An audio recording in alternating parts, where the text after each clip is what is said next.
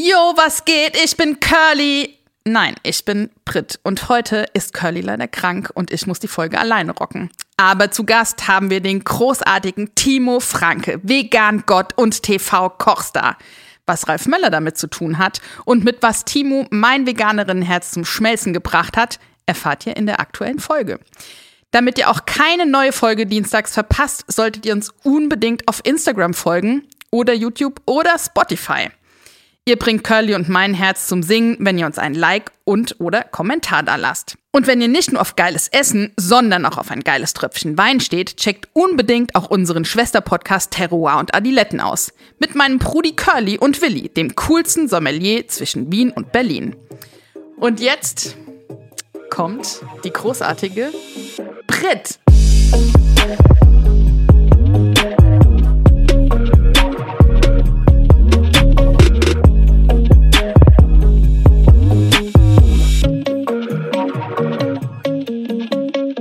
Hello, hello, ich bin die Brit und heute leider nicht bei mir Curly. Shoutout an Curly und gute Besserung. Ich hoffe, du bist im nächsten Podcast wieder am Start. Deswegen habe ich mir heute zur Verstärkung den lieben Lenny geholt. Lenny ist Producer und ich bin total gespannt, denn äh, von ihm kann ich noch einiges lernen, was so neue Plattformen TikTok-Gedönse angeht, weil ich bin da nicht so auf dem aktuellsten Stand. Eieiei, was für eine Bühne. Was willst du von mir hören? Um Gottes Willen. ja, abgesehen, dass der Lenny uns immer zum Schein bringt, weil er auch für die geilen Fotos und den kompletten Social Content zuständig ist. Du bist ja eher nicht so foodmäßig unterwegs, oder? Nee, leider so gar nicht. Beziehungsweise ich bin hier durch den Podcast halt so ein bisschen in das Game reingestartet. Und ich bin halt immer total platt, wie ihr immer auf all diese Restaurants kommt und wie ihr überhaupt die neuen Places findet. Ja, tatsächlich Curly macht es, glaube ich, auch ganz viel über Instagram und hat ja seine, seine Crowd um sich. Und bei mir ist auch Instagram. Da äh, sucht man sich dann ganz gerne durch. Aber auch so Foodtrends, ne? Ich weiß, ich glaube, das kommt ja auch immer von TikTok rübergeschwappt. Absolut. Also ich muss wirklich ehrlich sagen, so Instagram, klar, da sehe ich halt irgendwie nur so den Kram, den ich tatsächlich auch folge, so all dieses Entdecken und so, das mache ich null. Ich bin wirklich so hardcore einfach TikTok am Suchten, die ganze Zeit nur so am Scrollen. Und ich würde echt sagen, wenn ich mal so ein Restaurant finde oder irgendwie so ein, so ein, so, so ein Trend, dann da. Also. Ja, krass. Aber was ist der Unterschied zwischen TikTok und Instagram? Also ich würde sagen, also TikTok hat halt dieses, dieses Videoding erfunden und es hängen halt nur Leute nicht auf TikTok, weil sie irgendwie denken, Hö, ja, die jungen Leute unter sich und nee, ich will da, ich will da irgendwie nicht so, oder ich gebe dem irgendwie keine Chance. Die gucken dann halt die, TikToks, die dann nach zwei Monaten irgendwann mal auf Instagram landen und sagen dann, ah, ich habe was Neues gefunden und alle auf TikTok sagen so, ähm, ja, okay, ist halt alt, habe ich schon vor zwei Monaten gesehen. Mhm. Und ist echt richtig krass. Bei mir um die Ecke ist auch irgendwie so ein Asiate. Da wäre ich niemals hingegangen, also weil das ist, sieht einfach überhaupt nicht so krass aus. Interior ist auch so richtig minimalistisch, aber nicht minimalistisch in Stylo, sondern halt eher so, da ist nichts drin. Und da bin ich wirklich nur hingegangen, weil ich halt einen TikTok gesehen habe. Und man merkt auch so richtig krass, dass seitdem es irgendwie dieses, diesen TikTok-Hype gab, ist es da immer voll. Das ist so krass. Ja, crazy. Wirklich super, super crazy. Ein Posten, die Bude ist voll. Aber suchst du dann auch, ich muss echt so dumm fragen, weil ich mich null damit auskenne, aber ich habe schon gehört, ich muss auch auf TikTok. Also ich habe mir auch einen Account äh, angelegt auf äh, Du wirst süchtig werden. Du wirst safe süchtig werden. Sucht man da auch nach Hashtags oder? Nee, gar nicht. Also das ist wirklich so, du hast dann so eine For You-Page das ist einfach so, du machst es auf und landest direkt auf diese Page mhm. und scrollst halt einfach so mit Gehirn aus und dann geht's einfach los. Krass. Also wie so ein Instagram-Feed, aber nur mit Videos. Ja, ja. Ach, krass. Und dann, dann wird es so reingespült und dann, dann merkt so der Algorithmus relativ schnell, ah ja, okay, du guckst halt irgendwie so Food-Sachen an und dann kriegst du halt nur noch Food-Sachen. Mhm. Und dann wird man auf einmal Foodie. Die kriegen dich auch noch zum Foodie. Ja, ich habe das, hab das Gefühl, ja. Wie lang geht so ein Video bei TikTok? Also kurz wie möglich halt. Irgendwie, na maximal, ich glaube, 15 Sekunden. Ich glaube, man kann noch eine Minute machen, was macht halt keiner. Mhm. Aber ja, schau dir das an auf jeden Fall. Ja. Ich glaube, ich, vielleicht müssen wir da auch mal hin mit Foodie und Brody. Ich glaube ich schon. Glaube, ich glaube auch. Das hört sich so hart danach an. Ja, absolut. Aber das ist ja eine große, hat Instagram nicht ähm, die Real-Funktion von TikTok geklaut quasi? Ja, klar, wie alles andere ja. auch. Wie alles andere auch, aber scheint ja zu funktionieren. Obviously. Ja, denn äh, unser nächster heutiger Gast ist, glaube ich, auch ganz groß im Real Game. Absolut, ja, habe ich auch schon gelesen. Ja, mega. Dann äh, finden wir den vielleicht auch auf TikTok. Muss direkt mal gucken. Wir greifen ein bisschen Cloud ab. Danke für das Update, Lenny. Es hat mich riesig Gerne. gefreut. Da bin ich ja auch so ein bisschen hinterwäldlerisch unterwegs. Quatsch. Und jetzt viel Spaß bei der Folge mit Timo Franke. Herzlich willkommen, Timo Franke, King of Vegan German Comfort Food, das Duracell-Häschen der veganen Szene in Berlin und der Koch, dem die Hollywood-Stars blind vertrauen. Schön, dass du hier bist und herzlich willkommen. Ja, danke schön, dass ich hier sein darf und äh, danke für die schöne Ankündigung. Ähm, ich würde sagen, das trifft zu. Ah ja, geil. Eigenlob stimmt. Ja. Timo, erzähl mal, ähm, warum wir dich hier eingeladen haben. Ähm, ja, zuallererst mal, wir beide kennen uns ganz gut und ähm, den lieben Jens, den kenne ich auch schon, haben wir gerade eben festgestellt, schon auf jeden Fall zehn Jahre. Ähm, ganz spannende Geschichte. Hab äh, damals für das Restaurant, in dem ich gearbeitet habe, äh, mit dem Jens zusammen echt tolle, tolle Foodbilder gemacht. Ähm, und damals habe ich noch nicht vegan gekocht. Ja, das war ähm, im Le Petit Felix im Adlon war das damals noch. Ja, krass. war eine spannende Zeit auf jeden Fall und ähm, ganz toll gekocht, aber heute natürlich hier koche ich komplett gegensätzlich. Das heißt, du hast eine ganz normale, normale Kochlehre durchlaufen mit Tiere zerlegen, Fisch kochen, whatever. Ja, definitiv. Also wirklich richtig klassisch im Schwarzwald, sogar in meinem Heimatdorf, ähm, Kappelrodig, wer es nicht kennt, unglaublich tolles Rotweindorf. ähm, damals äh, noch der Place to be, ähm, gastronomisch, sage ich mal. Ähm, und der erste Tag war tatsächlich ein Praktikum und ich wurde äh, komplett unverschämt zum Garnelenpoolen hingeschickt und äh, habe da so einen Berg Garnelen gehabt, also das, was man sich jetzt irgendwie gar nicht gerne vorstellen möchte. Und äh, habe so eine ruhige Ecke gehabt, aber ich konnte die komplette Küche sehen. Und es war so ein Samstag Vormittag und die Jungs haben eigentlich schon voll vorbereitet und dann waren hier offenes Feuer, Gasherde und dieser, dieser Druck, dieser Stress und diese perfekte Taktung, da habe ich gedacht so, boah, das sind echt unfassbar geile Dudes. Ich möchte auch einer dieser Gang sein und Nachdem ich dann am Nachmittag fertig war mit Garnelenpoolen und die Därme äh, zu entfernen, kam dann der Seniorchef zu mir und hat gesagt, und kommst du heute Abend nochmal? Und dann habe ich gesagt, ja, unbedingt, aber was soll ich dann machen? Und dann hat er gesagt, heute Abend richtest du hier mit dem Ahmed äh, Vorspeisen an. Und ich gesagt, oh Gott, oh Gott, da war ich richtig aufgeregt. Das ist und, aber ein ähm, krasser Aufstieg vom Garnelenpoolen zum Anrichten. aber hallo, aber die, die haben da schon wahrscheinlich meine Fingerfertigkeit erkannt, ja. Und ähm, am Abend ging es dann richtig rund. Da war hier, äh, hier drei, vier große Gesellschaften mit allem drum und dran. Also man muss sagen, das Haus war gut bürgerlich, aber mit Ambitionen. Und nebenher halt einfach noch große Gruppen mit Gesellschaften, auch ganz ungeliebte Busse und so weiter und so fort. Ähm, aber es war geil, es hat Spaß gemacht und ja, am Abend dann habe ich tatsächlich auch schon den Ausbildungsvertrag hingelegt bekommen. Ähm, habe scheinbar so überzeugt, dass sie gesagt haben, der hat Talent, den wollen wir gerne haben. Ja, mega krass. Vor allen Dingen auch, dass du sagst, boah, diese ganzen Abläufe und das ist alles so strukturiert, ich will Koch lernen, nicht so, boah, kochen die geilen Scheiß. Finde ich auch einen coolen Ansatz, dass man da dann auch so begeistert ist von dieser Maschinerie Großküche. Ja, das war total spannend. Ähm, uns lief halt ganz laut Punkrock-Musik. Das war mir sehr positiv, ähm, sage ich mal, aufgestoßen. Und ähm, da habe ich gedacht, so, ja, die, die Dudes sind richtig geil. Also ich möchte auch definitiv so ein cooler Koch sein. Und kurz vorher hat mir meine Tante ein Kochbuch geschenkt von Ralf Zacherl. Und ähm, da habe ich so das erste Mal tatsächlich wirklich ähm, gesagt oder gezeigt bekommen, wie cool Kochen eigentlich sein kann, weil ich wollte ja eigentlich Schilder- und Leuchtreklamenhersteller werden.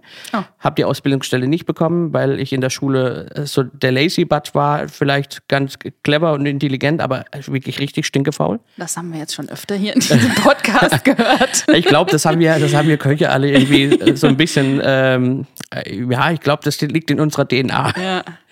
Und ähm, Ralf Zacherl war dann cool, dann habe ich die Kochsendungen immer geguckt, so nach der Schule, habe meine Mama gebeten, falls das jetzt früher kommen würde, äh, ob sie mir das aufzeichnet, habe es dann immer geguckt und ähm, da habe ich gedacht, geiler Scheiß, da habe ich Bock drauf, das, das möchte ich auf jeden Fall machen. Mhm, krass, aber so Leuchtreklame-Techniker, das stelle ich mir auch ganz spannend vor. Wenn Aber wir sind alle sehr froh, dass du die andere Richtung eingeschlagen hast. Du bist ja dann auch noch äh, in ein paar Sternehäuser abgewandert. Ja, ich war dann wohl sehr, sehr talentiert und ähm, offensichtlich wurde dann von, von meinem Küchenchef äh, in die Traube Thombach nach Bayersbronn wow. geschickt nach der Ausbildung. Mhm. Ähm, und durfte da das ein oder andere Mal auch ähm, in der Schwarzwaldstube mitkochen, was ja, ich war gerade 18 Jahre alt und ähm, ja, es war mega spannend, war mega hart, weil äh, du lernst oder du, du glaubst ja, du bist der König der Welt, wenn du aus der Ausbildung kommst. Und ich habe unfassbar gut abgeschlossen. Ähm, tatsächlich, glaube ich, irgendwie einer der besten in Baden-Württemberg. Und habe dann gedacht, so, ja, ich hab's richtig drauf. Und dann äh, stehst du da aber so neben Harald Wohlfahrt und ähm, ja, einer der prägenden Sätze, den er mir an den Kopf geschmissen hat. Ähm, also ich musste wirklich nur mit einem Löffel äh, so einen Soßenstrich ziehen. Und ähm, aber ich war sehr aufgeregt, weil Harald Wohlfahrt war ja auch schon so einer meiner Popstars, einer meiner Heroes. Und ich durfte neben ihm stehen und Teller anrichten, so als ganz frisch ausgelernter. Und ich habe das aber bei den ersten fünf Tellern verkackt. Und dann äh, sagt er zu mir, ja, so machen, bitte so machen. Ich habe es wieder versucht, nicht hinbekommen. Und dann guckt er mich an, relativ streng, und sagt, gehen Sie auf Toilette scheißen. Und ich so äh, Löffel hingelegt und zack, losgelaufen. und ähm, losgelaufen und, äh, und dann guckt er mich wieder an und sagt, wohin gehen Sie jetzt? Ich so, auf Toilette, auf Toilette kacken. Und dann sagt er so, nein, bleiben Sie hier, schauen Sie zu und lernen. Ja, und dann durfte ich so 10, 15 Teller angucken und mitmachen mit äh, und dann durfte ich wieder einsteigen.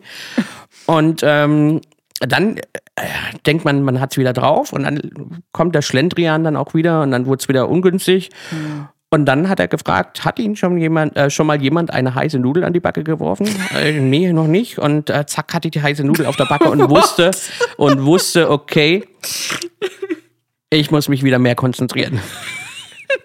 Ah ja, da merkt man schon, dass da in der Küche doch harte, ähm, hartes Kaliber aufgefahren wird, ne? Ja, das ist aber heute nicht mehr so schlimm. Ja. Also ich glaube, gerade wir, wir ich, ich sag mal, mit, mit Gänsefüßchen jungen Küchenchefs, ähm, also sind wir ja eigentlich, aber der Job macht halt generell echt schon auch alt, mhm. wegen dem ganzen Stress. Ähm, aber ich glaube, es ist sehr, sehr humaner geworden. Und ähm, du musst halt als Azubi oder beziehungsweise als Praktikant halt auch nicht mehr 45 Kilo Garnelen schälen fürs Praktikum, sondern mhm. du bekommst dann halt vielleicht auch mal gezeigt, was Spaß machen könnte. Ähm, beispielsweise Personalessen, hey, komm mal, ich zeig dir jetzt, wie man coole, coole Burger macht und wir machen die Mayo selbst und wir machen den Ketchup selbst und bekommt da dann schon relativ viel gezeigt und wir, damit man halt Bock auf den Beruf bekommt. Ähm, das, äh, sage ich mal, war in der Vergangenheit glaube ich, schwerer. Hm. Ja, absolut. Das hören wir ja auch von anderen Köch, Köchen, die hier, ähm, ich wollte gerade KöchInnen sagen, aber wir hatten noch keine Köchin hier, deswegen hören wir auch von anderen Köchen ganz oft, dass das eben äh, ja jetzt voll im Wandel ist. Ne, und man den Job einfach auch attraktiver machen möchte. Und wir hatten auch, ich weiß gar nicht, in welcher Folge das war, ähm, es ging darum, wie die vegane Küche in der Kochausbildung generell behandelt wird, weil das ist ja eigentlich überhaupt nicht Bestandteil, ne? Ähm, bei mir hat es überhaupt keine Rolle gespielt. Also ich komme ja noch aus der Zeit der Kochausbildung, da stand Fisch unter vegetarisch, also so by the way. Ähm, und ich habe mir jetzt aber so einen jungen Koch, also das Kochlehrbuch für Köche quasi bestellt, einen neuen. Und da wird schon ein bisschen auf vegane Ernährung eingegangen. Aber es ist einfach immer noch viel zu klein. Und ähm, ich glaube, gerade wir beide kennen das. Ähm, also als ich mein, mein Restaurant in Bühl hatte, da, da hatte ich bestimmt 40, 50 Bewerbungen pro Jahr von jungen Menschen, die Koch lernen wollten, aber veganer Koch werden wollten. Und ich musste alle ablehnen und sagen, also ich darf theoretisch ausbilden, weil ich habe die Fähigkeiten und ähm, die, die, die, die äh, AEFU, die Ausbildereignungsprüfung, aber ich kann euch keine vegane Kochausbildung anbieten, weil ihr müsst definitiv einen Teil eurer Ausbildung in einen Betrieb, der alles verarbeitet, weil das gehört dazu. Mhm. Und ähm, ja, ich finde, ich finde, es sollte halt mehr, mehr Platz finden, ja. weil wir sehen es bei so vielen tollen Köchen. Wir gehen mal beispielsweise nach Frankfurt. Frankfurt, Ricky. Ricky kocht rein vegan. Ähm, Shoutout an Ricky. Ja. ich musste auch so lachen, als ich hier jetzt äh, gestern Fernsehen geguckt hatte. Das war sehr amüsant. Ja, das glaube ich. Und ähm, da haben wir den Andreas Kocklick, der hat schon seit Jahren ein veganes Menü drauf. Ähm, und es geht, es geht ja so weiter. Also Raue, Raue hat äh, ein veganes Menü mhm. oder, oder glaube mindestens einen veganen Hauptgang und das ist einfach cool. Das macht einfach Spaß, wenn sich auch Köche mit großen medialen Aufmerksamkeiten äh, der veganen Küche widmen und sagen so, hey, es hat eine Relevanz. Hm, ja, absolut. Ähm, Ricky will übrigens bald wieder nach Berlin kommen und äh, mit uns zu Tim Rauer gehen. Das gibt nämlich ein komplett veganes Menü. Äh, Ricky, es wird mal Zeit. Ja, hervorragend. Aber was ich noch viel ähm, spannender finde, ist dein Weg hin zum Veganismus. Wie bist du von einem Koch, der ganz normal gelernt hat und auch jemand, der Fleisch gegessen hat und tierische Produkte konsumiert hat, zum veganen Kochen gekommen? Ja, ich sage ja immer ganz gern, äh, früher war alles unter 400 Gramm für mich Carpaccio. Und ähm, das war halt auch wirklich so. Und dann gab es Beilagen dazu und so weiter und so fort. Und ich war halt einfach eine Mugel, halb Mensch, halb Kugel. Ich bin nicht besonders groß. Und äh, da, wenn du da halt einfach ein paar Kilo zu viel hast, dann siehst du halt auch gleich sehr, sehr rund aus. Ähm, ich war aber sehr rund. Also, und hat dann quasi einen körperlichen Fakt ab, hat ein Herz-Kreislauf-Versagen und ähm, durfte dann, Gott sei Dank, einen anderen Weg einschlagen. Und mhm. der war die vegane Küche. Ähm, und ich habe mir halt auch einfach gedacht, hey, schlimmer kann es nicht mehr werden. Also dann machst du es halt drei, vier Monate, wirst relativ, relativ schnell wieder gesund und dann kannst du ja wieder Fleisch essen. Vielleicht ein bisschen weniger und kleinere Portionen, ein bisschen gesünder generell. Aber äh, es kam nie wieder zurück zum Fleisch. Ich, äh, nach vier Monaten oder nach zwei Monaten habe ich gedacht, so, das ist so krass, was in meinem Körper passiert. Die Zähne werden glatter, die Nägel werden stärker, die Haare fühlen sich anders an, die Haut fühlt sich anders an, der Körpergeruch ist unfassbar angenehmer. Ähm, dann, ähm, und als Mann hat man dann halt auch nochmal den absoluten Vorteil, dass man einfach merkt, okay, die vegane Ernährung bringt nochmal ein bisschen mehr Tinte auf den Füller. Mhm. Und da habe ich gedacht, so, das ist cool. hört, hört. hört, hört. Wobei es ja da auch wieder ähm, andere Richtungen gibt. Ne? Man kann sich vegan ernähren, man kann sich vegan ernähren. Das ist ja ganz oft das, was die Leute auch verwechseln, ne? dass sie sagen, ja, Veganismus ist irgendwie eine Diät, um gesünder zu leben. Aber was sagt der Patrick? Mein, mein Kollege, der sagt immer, wie Pudding-Veganer oder so? Ja, Pudding-Veganer, ja. Aber ich habe tatsächlich die ersten Monate wirklich so wie ein Müsli-Jochen gelebt. Also sehr gesund, mhm. sehr rohköstlich, ähm, was toll ist. Aber die Food-Industrie bringt halt natürlich so viel spannende, tolle Produkte, die man da ja auch probieren muss, weil man muss ja auch mitreden können. Ja, klar. Und ähm, ich habe auch wieder das ein oder andere Kilo zugenommen. So ist es nicht. Also, ähm, aber wenn ich jetzt ähm, ich habe mich vor kurzem beim Arzt durchchecken lassen, sollte man eh machen, wenn man so über 30 ist. Und da hat der Arzt gesagt, äh, er hat noch nie so einen gesunden, leicht übergewichtigen Menschen gesehen wie mich, weil ein, alle Körper, Körperwerte sind top, nur das Gewicht ist einfach ein bisschen zu hoch. Und er hat gesagt, ja, dann ist das arg schlimm. Und dann hat er gesagt, nee. und dann, dann hat er gesagt, gut weitermachen. Ja. ja. ja. das ist ja auch ganz oft der, der ähm, das Vorurteil, was man gegenüber mehrgewichtigen Menschen hat. Ne? Aber es gibt ja auch ungesunde, normgewichtige Menschen. Absolut. Und nur weil man sich vegan ernährt, heißt das ja nicht, dass man jetzt irgendwie die besten und geilsten Blutwerte hat. Genauso wie es andersrum ist. Wenn man alles isst, kann man genauso gesund oder eben nicht gesund sein. Ne? Definitiv. Und da gibt es ja auch diverse lustige Studien, dass das heißt, die Menschen, die es zu streng nehmen, da haben halt so viel mehr Stress mit dem Gesundsein. mhm. Ey, dann lebe ich doch ein bisschen lazy, gehe lecker essen und ja. äh, trinke auch mal eine Flasche Wein, äh, wenn ich das jetzt nicht täglich mache oder nicht fünf Flaschen die Woche irgendwie leere, dann ist das ja überhaupt gar nicht schlimm. Ähm, dann macht es auch Spaß. Mhm. Also ich, ich lebe total gerne und ähm, Ja. ja, macht Spaß. Äh, Es ist, es ist spannend.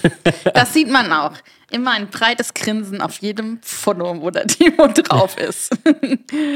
ah, geil. Ähm, du warst auch bevor oder wo ist dieser Herz-Kreislauf-Kollaps passiert? Das war äh, tatsächlich in meiner Zeit in Berlin. Ja. Mhm. Da warst du im Adlon. Im Adlon war ich da, genau. Ja. Ja, und ähm, ja, ähm, Ever catch yourself eating the same flavorless dinner three days in a row? Dreaming of something better? Well, HelloFresh is your guilt free dream come true, baby. It's me, Gigi Palmer. Let's wake up those taste buds with hot, juicy pecan crusted chicken or garlic butter shrimp scampi. Mm. Hello Fresh. Stop dreaming of all the delicious possibilities and dig in at HelloFresh.com.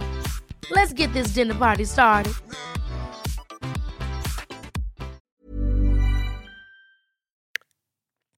Ist tatsächlich auch so ein Kapitel, wo ich sage, so, ey, das ist immer noch schwer zu verarbeiten, weil vorher habe ich auch ein Leben gelebt, das ich geil fand. Aber ich habe halt ein, also jeder, jeder, der in so einem Haus gearbeitet hat bisher, der weiß, okay, du lebst ungesund, du trinkst viel Alkohol und by the way, ich habe mit Willi Schlögel ein paar Monate in der WG gewohnt, das war nicht gesund.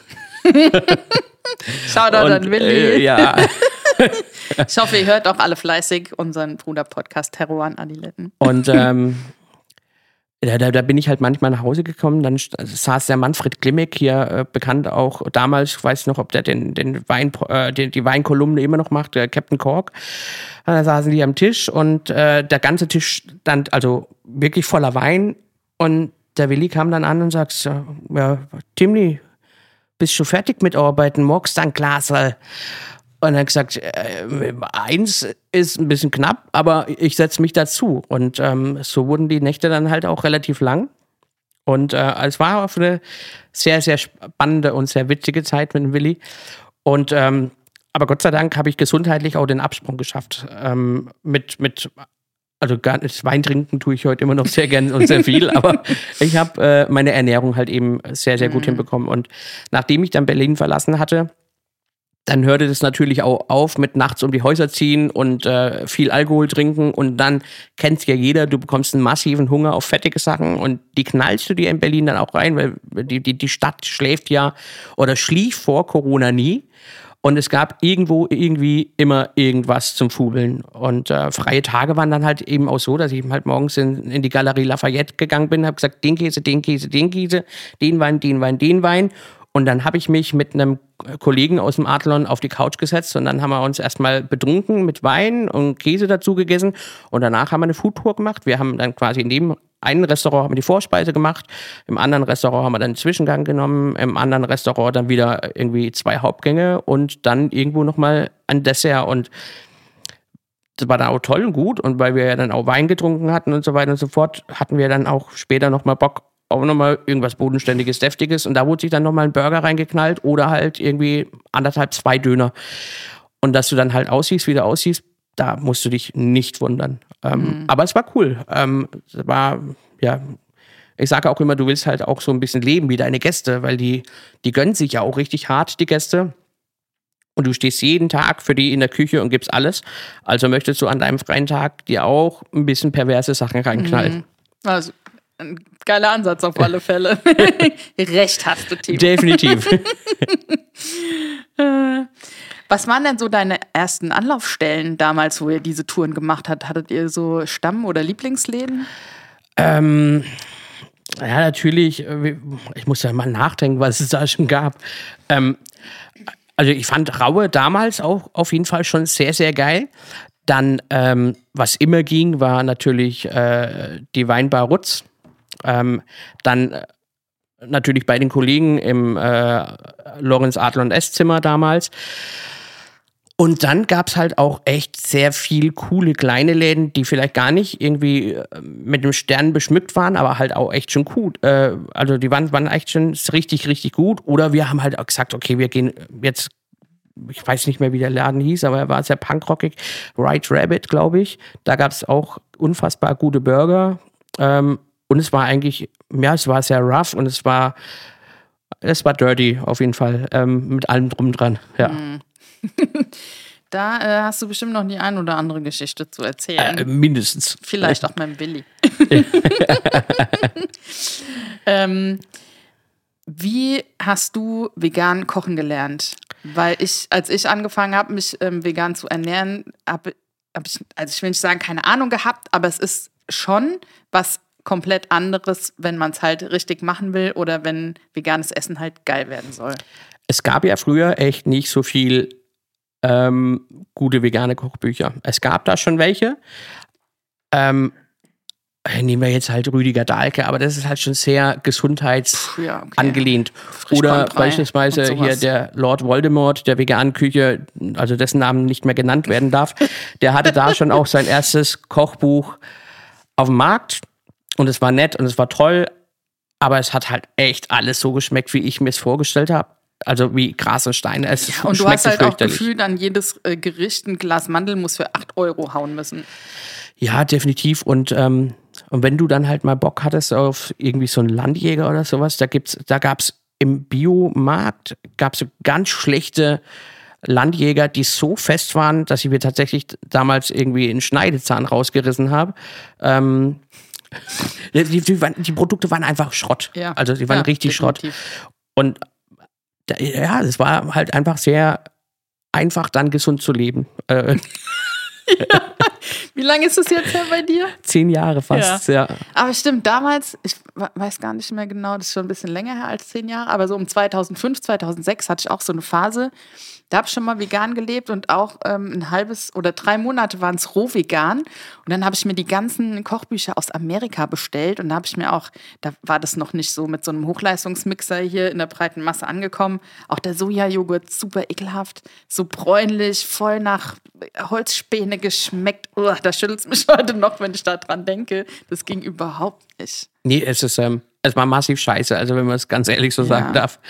Ähm, und heute ist es tatsächlich schon so fies, dass ähm, du echt die Versuchung an jeder Ecke fast hast. Ähm, fast, fast, fast, fast. Ja. Aber hast du dir das dann alles selbst beigebracht? Oder abgesehen von Lord Voldemorts Kochbuch damals? oder wo hast du die Skills dann hergenommen? Ähm, ich habe dann halt eben geguckt, okay, wie funktioniert, also ich habe ja kochen gelernt und ähm, dann habe ich gedacht, ich kann ja mal gucken, was ich da ersetzen kann. Ähm, wie mache ich jetzt beispielsweise eine vegane habe ich gesagt, ja, lass halt die Knochen weg. Und äh, was bringt einen tollen Geschmack?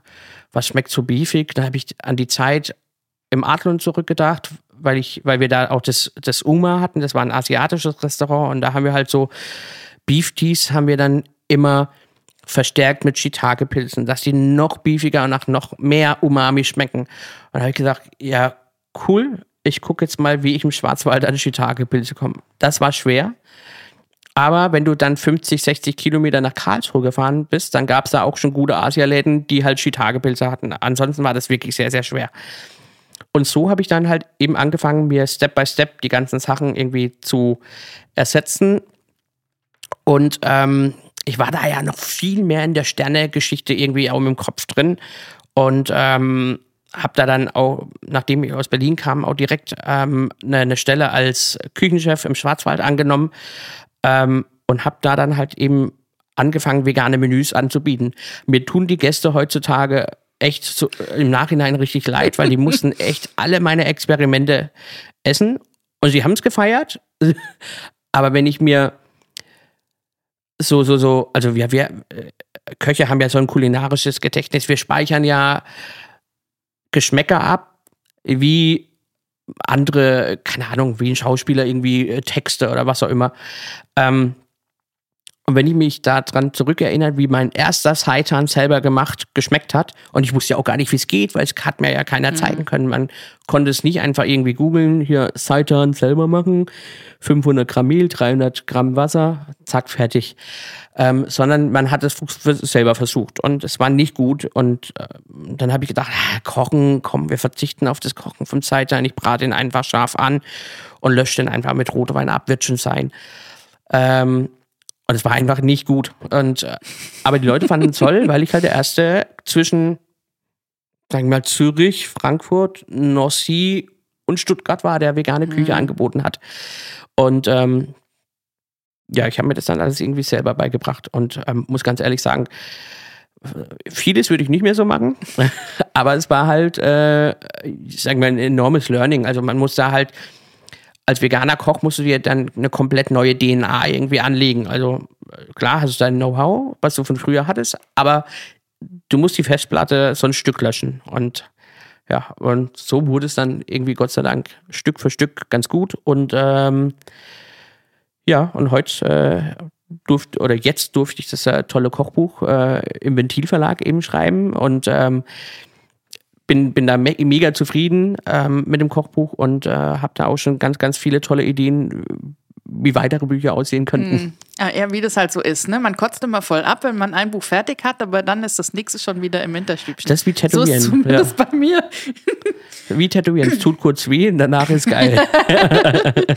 Ja, aber du hast auch voll deinen Style gefunden, ne? Also für alle, die es nicht wissen, Timo ist Autor des Buchs Rustikal Radikal. Und ähm, da gibt's wirklich super geile Wohlfühlrezepte in dem Buch. Ich ähm, war in der glücklichen Lage, es mit lektorieren zu dürfen. Daher kennen Timo und ich uns nämlich auch über den Ventilverlag. Und äh, ja, es ist auf alle Fälle ein Must-Have in der veganen Küche zu Hause. Sehr cool. Äh, ich würde sagen, wir kommen zu unserer ersten Kategorie. Und zwar zum Schnellkochtopf. ja.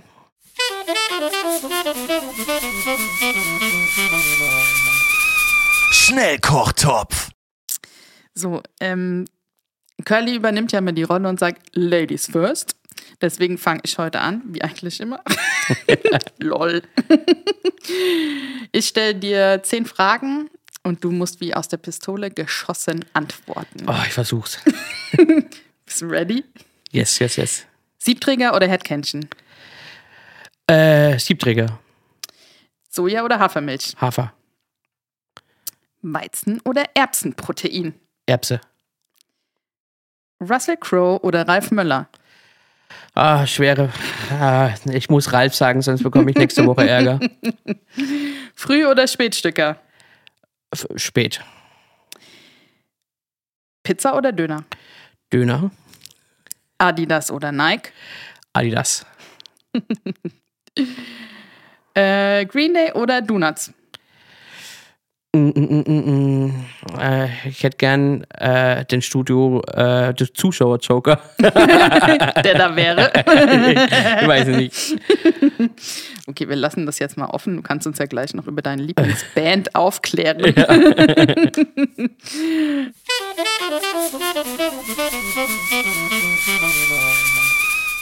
Ralf Möller. Mensch, was ist mit dem? Ralf, ähm, ja, mittlerweile echt ein enger Buddy geworden. Wir haben Oktober 2020 das erste Mal miteinander gedreht für äh, Lidls veganes Dinner. Da bin ich irgendwie ganz komischerweise plötzlich vor der Kamera gestanden ähm, und wusste gar nicht, wie die auf mich gekommen sind, aber irgendwie wurde ich empfohlen von drei, vier Seiten und die haben den Namen Timo Franke immer mal wieder gehört. Und dann haben die mich angefragt, so, hey, willst du nicht äh, ein Dreigang-Menü kochen für Lidls veganes Dinner? Ähm, live äh, Online-Kochshow mit Ralf Möller, Johanna Klum und verschiedenen Gästen. Und du wärst der Koch. Und ähm, genau, würdest dann halt eben auch live vor der Kamera mit allem drum und dran kochen. Ähm, genau, dann habe ich es gemacht und es kam so unfassbar gut an. Und ähm, Ralfs erster Satz zu mir war, wir beide drehen mal noch einen Wikinger-Film. Und ich so, okay, Schauspielerei äh, nicht ganz mein Steckenpferd, aber bekomme ich auch hin. Und Wikinger-Film ist eh cool. Ähm, Und dann verging eine gewisse Zeit und dann haben wir im Frühjahr angefangen, ähm, weitere oder Lidls veganes Kochstudio zu kreieren und ähm, haben mittlerweile ähm, sieben aufgezeichnete Folgen und diverse Live-Folgen mit, miteinander gemacht. Ähm, und es ist einfach echt immer wieder ein Fest, mit dem Ralf vor der Kamera zu stehen und äh, hinter der Kamera zu stehen und ähm, ein, eine, eine coole Socke. Also stellt man sich schon auch sehr, sehr locker vor, weil er ja eigentlich ganz gern mit einer Flasche Wein oder einem Glas Wein oder einer Zigarre unterwegs ist. Und ähm, ja, wie soll ich sagen, Ralf ist auf jeden Fall ein großes, großes Vorbild geworden, was menschlich äh, die Sache angeht und ein ganz toller, geschätzter Kollege. Ähm, und also es ist unglaublich, mit so jemandem vor der Kamera zu stehen äh, und vor, vor allem, äh, was ich, was ich ganz vergessen habe zu sagen, die, die, die, die Fernsehspots, die bei Lidl oder die, die im Fernsehen liefen von Lidl, ähm, bei so einer Produktion mit dabei zu sein und als ich, ich weiß nicht, es gab noch nie, glaube ich, einen veganen Koch, der vorher Fernsehwerbung gemacht hat. Ich weiß es nicht, also ich hab, kann mich nicht dran erinnern. Und da vom Ralf zu lernen, was, was Aussprache, Gestikulation, Mimik und so weiter betrifft, ist unfassbar. Und selbst wenn ich dann Schwierigkeiten hatte, einen Satz on point hinzubekommen, dann hat er gesagt, hey, komm auf hier, jetzt nochmal mit voller Power und äh, und das war dann richtig gut. Und was man nicht vergessen darf, so eine Fernsehproduktion, gerade was Werbung betrifft, da gibt es nur wenige Sekunden Spielraum und da muss alles on point sein. Da darf nichts irgendwie so semi sein, da muss alles 100% sein. Und ähm, ich hatte danach auch Muskelkater in meinem Arm, weil ich halt eben ähm, hier den Cäsar spielen durfte mit äh, Daumen hoch, Daumen runter. Und ähm, allein diese Szene mit dem Daumen hochschnippen, runterschnippen und äh, hier wäre mehr, weniger angewinkelt und hier, da, ähm, das war schon richtig anspruchsvoll. Ähm, aber am besten tatsächlich hat mir der, der, der, die Parodie von Catch Me If You Can gefallen. Ja, da haben wir auch verschiedene Varianten gedreht. Da musste ich Berlinern, äh, was ich ja auch ein bisschen kann manchmal. Und ähm, ähm, ich bin ein bisschen traurig, dass nicht die Berliner Variante genommen wurde äh, mit äh, Ralf, was wird denn Ditte?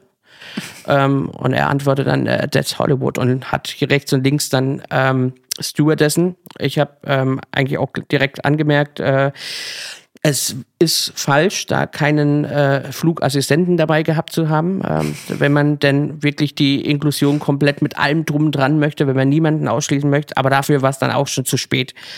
Aber dieser Clip gefällt mir am besten und ähm, es hat so Spaß gemacht, unfassbar. Und es macht auch immer wieder Spaß, mit dem Ralf vor der Kamera zu stehen. Und vor allem, äh, last but not least, der Johanna Klum. Was sie mir mit Sprechen, mit Atmen auch schon gezeigt hat, unfassbar. Ja, krass. Aber ist es dann schon so, dass man da auch Abstriche macht, wenn man mit so einem großen Konzern und Fernsehwerbung zusammenarbeitet und da nicht so komplett seine, seine Werte und Inhalte mit vertreten kann? Ähm, also ich symbolisiere bei Calls immer ganz klar, wenn wir mit Lidl besprechen, was wir als nächstes tun, mache ich oder mache ich nicht. Ähm, da darf ich Gott sei Dank schon sehr, sehr klar sagen, so, hey, ich gehe diesen Weg mit, bis dahin, aber nicht weiter. Das ist für mich zu viel. Beispielsweise kam jetzt der Vorschlag, man könnte ja so ein Stück Rindfleisch hinlegen und nebendran dann äh, quasi Erbsenprotein und dann zeigen, okay, man braucht so viel Rindfleisch, aber so wenig Erbsen, um den Proteingehalt zu decken. Und er hat gesagt, wir können doch in der veganen Kochsendung kein Rindfleisch dahinlegen oder was auch immer. Ähm, und dann, ja, okay, passt. Und dann ist es ganz gut. Mhm. Und ich habe mir da im Vorfeld echt viele Gedanken gemacht, weil so ein, so ein Deal mit so einem großen Konzern, der kann halt auch in der veganen Szene ganz schön nach hinten losgehen. Es kann auch sein, dass du dann deinen Namen komplett verbrannt hast. Ähm, ist Gott sei Dank nicht passiert, weil das Format schon sehr cool ist. Es macht Spaß und ähm, ähm, ist natürlich so ein bisschen TV-Show-mäßig aufgezogen, ist ein bisschen langwierig und ähm, aber definitiv macht Spaß und ich kann halt auch bei ganz vielen Sachen so ein bisschen mitsagen, so hey, ich finde das Produkt noch nicht optimal, lass nochmal dran arbeiten. Und ähm, kann da so ein bisschen die vegane Welt mitbestimmen. Und ähm, die Überlegung bei mir war dann, okay, mache ich im Kleinen weiter und bleib moralisch korrekt oder gehe ich so ein bisschen den Tanz ein und kann aber viel mehr Menschen mit dem Veganismus erreichen und total undogmatisch und easy auch zeigen so, hey, vegan ist cool und ihr müsst nicht der perfekte Überveganer sein, weil ich bin auch kein perfekter Überveganer. Ähm, ansonsten wäre ich äh, schlank und sportlich, bin ich aber nicht. Mhm. Ja, das hat man ja oft so im Kopf, ne? wenn man äh, an die Vegan-Szene denkt, so ganz drahtige Menschen, die alles äh, perfekt machen, sich keine, in Anführungszeichen, Fehler erlauben. Wie nimmst du das wahr in, in der veganen Szene als veganer, undogmatischer Koch, der eben auch so einen krassen Werbedeal an der Hand hat? Mit ähm, Ralf Möller ist nicht vegan, ne? Ralf Möller ist ähm, schon, ja, sagen wir so, zu 96 Prozent vegan. Ja. Er ist manchmal, wenn es gar nicht anders geht, irgendwie, wenn es nichts, nichts Veganes gibt und die Küche mhm. sich weigert, was Veganes hinzubekommen, dann sagt er so, okay, dann, dann ausnahmsweise halt mal einen Fisch. Und da habe ich gesagt so, hey Ralf, aber schau dir auch mal hier Seaspy Race hier an, dann willst du auch keinen Fisch mehr essen. Mhm. Äh, ich hoffe, das macht er demnächst mal. ja, aber dieses Gibt es da auch viel Gehate oder kriegst du das mit oder passiert das nur so? Ich krieg das halt ganz viel auf Instagram mit unter ähm, so Green- und Vegan-InfluencerInnen, die dann eben voll den Hate abbekommen, wenn mal was nicht so läuft. Ne? Da gibt es auch welche, die total äh, transparent sind und sich eine Pizza bestellen und einfach vergessen haben, in der Zeile einzutragen, bitte ohne Käse. Und dann kommt die Pizza und dann essen sie es trotzdem, weil Food Waste ist ja auch ein ganz krasses Thema gerade. Wie, wie nimmst du das wahr? Bisher ging das total gut. Ähm, weil ich, weil ich, weil ich auch, sage ich mal, auf Instagram jetzt äh, immer noch ein ganzes Stück unter 10k quasi geschwommen, geschwommen bin. Jetzt ist äh, die, die Schwelle überschritten. Bisher kam noch nichts, ähm, gerade aus der veganen Szene. Ähm, natürlich kam, kommt auch ab und zu mal eine Nachfrage, so per, per, äh, hier, per, per, per Message irgendwie. Ähm, du willst vegan sein, du bist ja gar nicht schlank.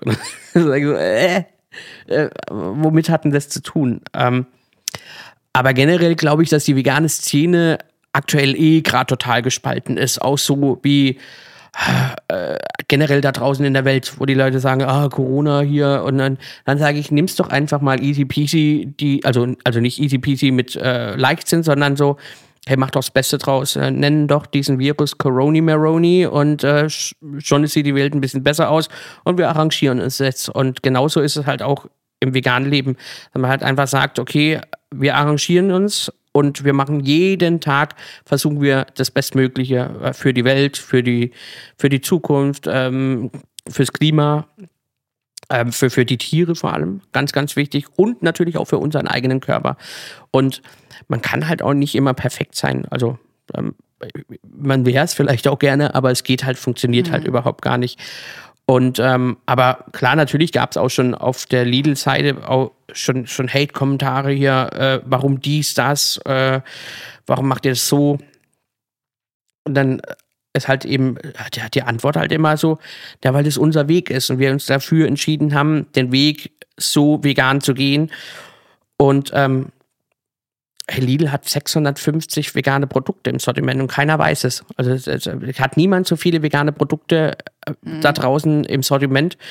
Ähm, und das ist halt echt unfassbar toll. Und ich bin mhm. froh, halt das Ganze mitformen zu können. Und ich glaube, da musst du halt auch ein bisschen dickes Fell haben und ähm, auch manchmal ein bisschen Hate irgendwie ab, mm. abhaben können. Ähm, auch wenn mir das auch nicht immer einfach fällt. Also manchmal ja. ähm, ist es auch so, dass ich denke so, ey, für was mache ich das denn bitte?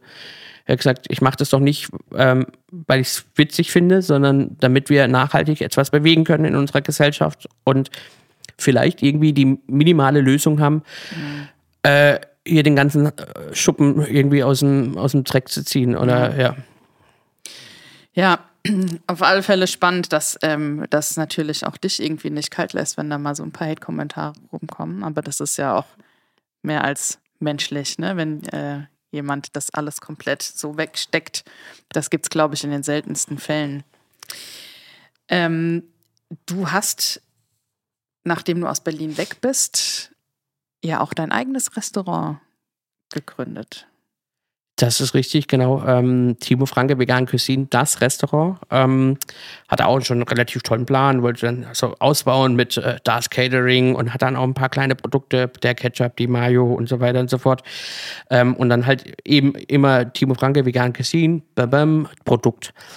Und ähm, das Restaurant lief auch ganz gut und ähm, man, man hat sich so in der veganen Szene gesagt, so, das ist eins der besten fünf veganen Restaurants in Deutschland und ich würde auch sagen, so, das war halt auf jeden Fall so. Also wir haben eine gute Mischung gehabt zwischen Comfort Food und Fine Dine und haben das echt gut hinbekommen, haben wirklich alles handgemacht. Wir, also wir haben die, ja, also heute nichts mehr Besonderes, aber wir haben die Fritten selber geschnitten und haben die Triple Fried Fries nach Rezept von Hessen Blumenthal und so weiter und so fort.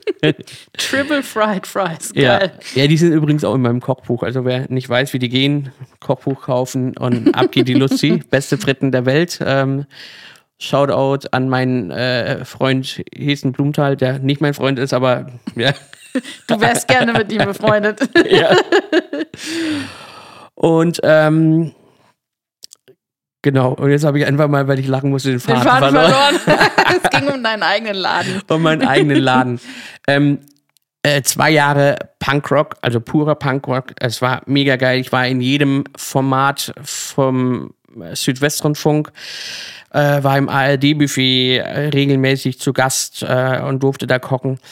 Und ähm, ja, aber gut kochen reicht halt einfach nicht. Und ähm, man hat da manche Dinge nicht so unter Kontrolle, äh, die man unter Kontrolle haben sollte. Und ich habe anderen Menschen, die mit im Boot waren, sehr vertraut, ähm, die halt eben für das Buchhalterische verantwortlich waren. Und wenn die dir aber halt, ähm, äh, wie sagt man im Fachjargon, äh, Geld wegchipsen, äh, dann merkst du das halt auch irgendwann erst. Und ich habe es dann halt wirklich gemerkt, als ähm, der, der, der ah, ja, ähm, der Vollzugsbeamte Beamte oder Vollstreckungsbeamte von der AOK im Raum stand und gesagt hat, er würde jetzt halt echt gern hier quasi einen Koffer voll Geld mitnehmen.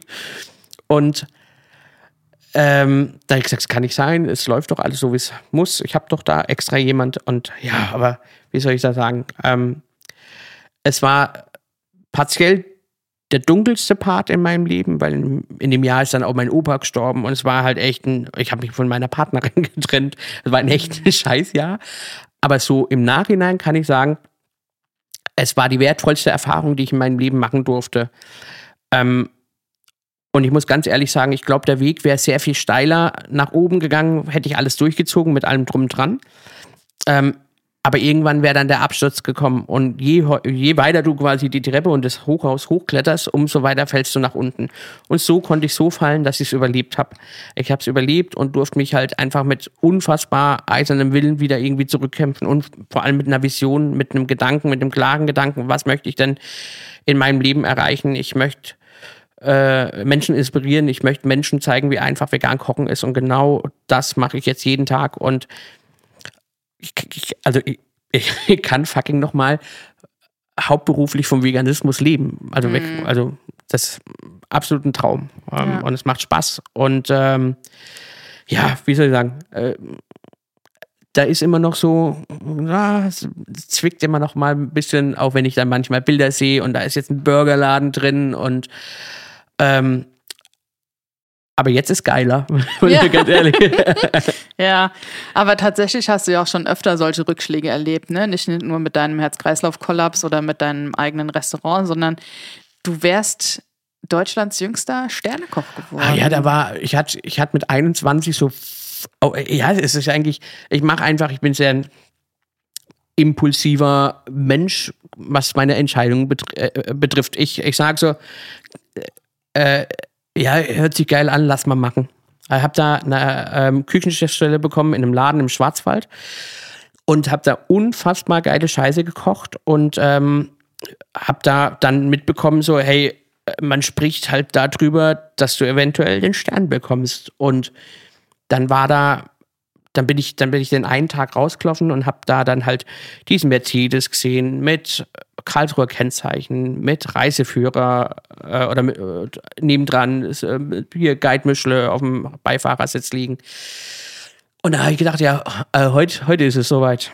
Und ähm, der Tester war aber komplett privat einfach da, weil er halt einfach von Versbach-Walden nach Bayersbronn gedacht hat, es sieht nett aus, man hat schon was gehört und ich gehe da was essen. Und ähm, naja, einer meiner Köche hat halt massiv verkackt, weil der die Beilagen rau kalt rausgegeben hat. Und dann hat er gesagt so, hey, Sie wären eigentlich so weit, schon einen Stern zu bekommen. Aber gehen Sie doch mal noch mal ein paar Jahre, ein, zwei Jahre in ein Restaurant und lernen Sie noch mal. Und, ähm, und dann habe ich einen Stern nicht bekommen, natürlich. Und äh, dann habe ich gekündigt. So, ich habe den Stern nicht bekommen und tschüss. Ja, da war dann so die, ja, ein Bib Gourmand, äh, äh, und dann hat er gesagt, nee, dann hat er gesagt, was will ich denn mit Scheiß? Also wenn Stern, dann, und Ach, Gerade auch mit 21, wenn du so krass ambitioniert bist und da im Laden bist und dann stehst du, bist du nicht innerlich explodiert. Ja, und ähm, aber das, es war ein Experiment, es war auch einfach eine, eine, Erfahrung und es war toll, eine, eine echt große Brigade zu haben von, von zehn Köchen. Ich glaube, das ähm, haben auch ganz wenige Sterne-Restaurants heute noch zehn Leute in der Küche stehen. Weil das Ganze ja bezahlt werden muss. Und kein Mensch tut sich mehr 16 Stunden Arbeit heute an, muss man ganz ehrlich sagen. Bin ich auch echt froh drüber, dass so viele Leute sagen so, ey, nee, ein Vogel, 16 Stunden, no way. Ähm, aber es war, was, es war toll, es war toll, also es war, es war mega. Also, ähm, und ich bin froh, dass alles so gelaufen ist bisher, wie es lief. Mit allen Rückschlägen, mit allem drum und dran. Ähm, ansonsten wäre ich heute, glaube ich, nicht der Mensch, der ich wäre. Und es gäbe in so einem Podcast wie diesem überhaupt gar nichts zu erzählen. Das denke ich mir auch immer. Du hättest nichts zu erzählen, wenn nichts passiert ist. So, und oft ist es ja so, ne, wenn du einmal in die Scheiße greifst, dann. Der Teufel scheißt immer auf den größten Haufen. Hab Ja. ich schon mal gehört. Ich meine, wir, wir haben im Schwarzwald echt unfassbar viel Industrie und ich hätte auch sicherlich bei der, bei, bei der Bosch oder bei der Scheffler Group eine Ausbildung machen können und als Industriemechaniker irgendwo arbeiten. Aber da werde ich dann halt mit meiner Vespa-Tasche jeden Tag da irgendwo hingelaufen und hätte gesagt, ja, grüß euch und hätte dann um 15.30 Uhr Feierabend gemacht und was, was dann mit dem Leben machen? Also ganz ehrlich, das ist doch für mich nicht erfüllend. Ja. Das ist äh, tatsächlich auch ein gutes, äh, gutes Statement, was man mit rausgeben kann, zu gucken, ob das, was man tut, auch erfüllend ist und einem richtig Spaß macht. Definitiv, definitiv. Ja. Timo, nächste Herausforderung, zweite Kategorie. Und zwar allerlei aus Kühlhaus 3. Allerlei aus Kühlhaus 3. Ich komme heute Abend nach Hause, hatte keine Zeit mehr einzukaufen, mache meinen Kühlschrank auf und habe äh, dort drei frische Zutaten. Du hast meine komplette Küche mit ähm, Reis, Sojasauce, Gedönse, Gewürzen und äh, darfst mir aus den drei Zutaten was zaubern, beziehungsweise mir eine Rezeptidee mit nach Hause geben, was ich heute Abend kochen kann. Verrat mir, was hast du? Also, es gibt einen angebrochenen Becher Kokosjoghurt, ungesüßt. Es gibt einen halben Spitzkohl Mhm. und es gibt noch eine Seitanbratwurst. Eine Seitan-Bratwurst. Ähm, dann würde ich dir äh, ein, ein, ein, ein, eine, sage ich mal, eine indische Version von einem Bayerischkraut machen. Ja? Ähm, würde diese so ein bisschen mit Curry, mit schönen Gewürzen, äh, ich muss ja jetzt auch erstmal in die Schublade gucken, was du überhaupt da hast Ja, sag mir und dann sag ich, ob es da ist. ähm, äh, Curry, dann brauchen wir auf jeden Fall einen Kreuzkümmel, wir brauchen Salz, Pfeffer, wirst du wahrscheinlich da haben. Ja. Genau, äh, schwitzen das Ganze schön scharf an, dass es ein bisschen Farbe bekommt. Bisschen Ähm, Knoblauch, Zwiebeln noch? Erst später, soll nicht verbrennen. Äh, Und machen dann, äh, löschen ab mit der Gemüsebrühe. Dann ähm, lasse ich es ein bisschen reduzieren, mache ein bisschen Zucker drauf, schmeiß Zwiebeln geschnitten drauf und den Knoblauch, dass das Aroma schön einzieht.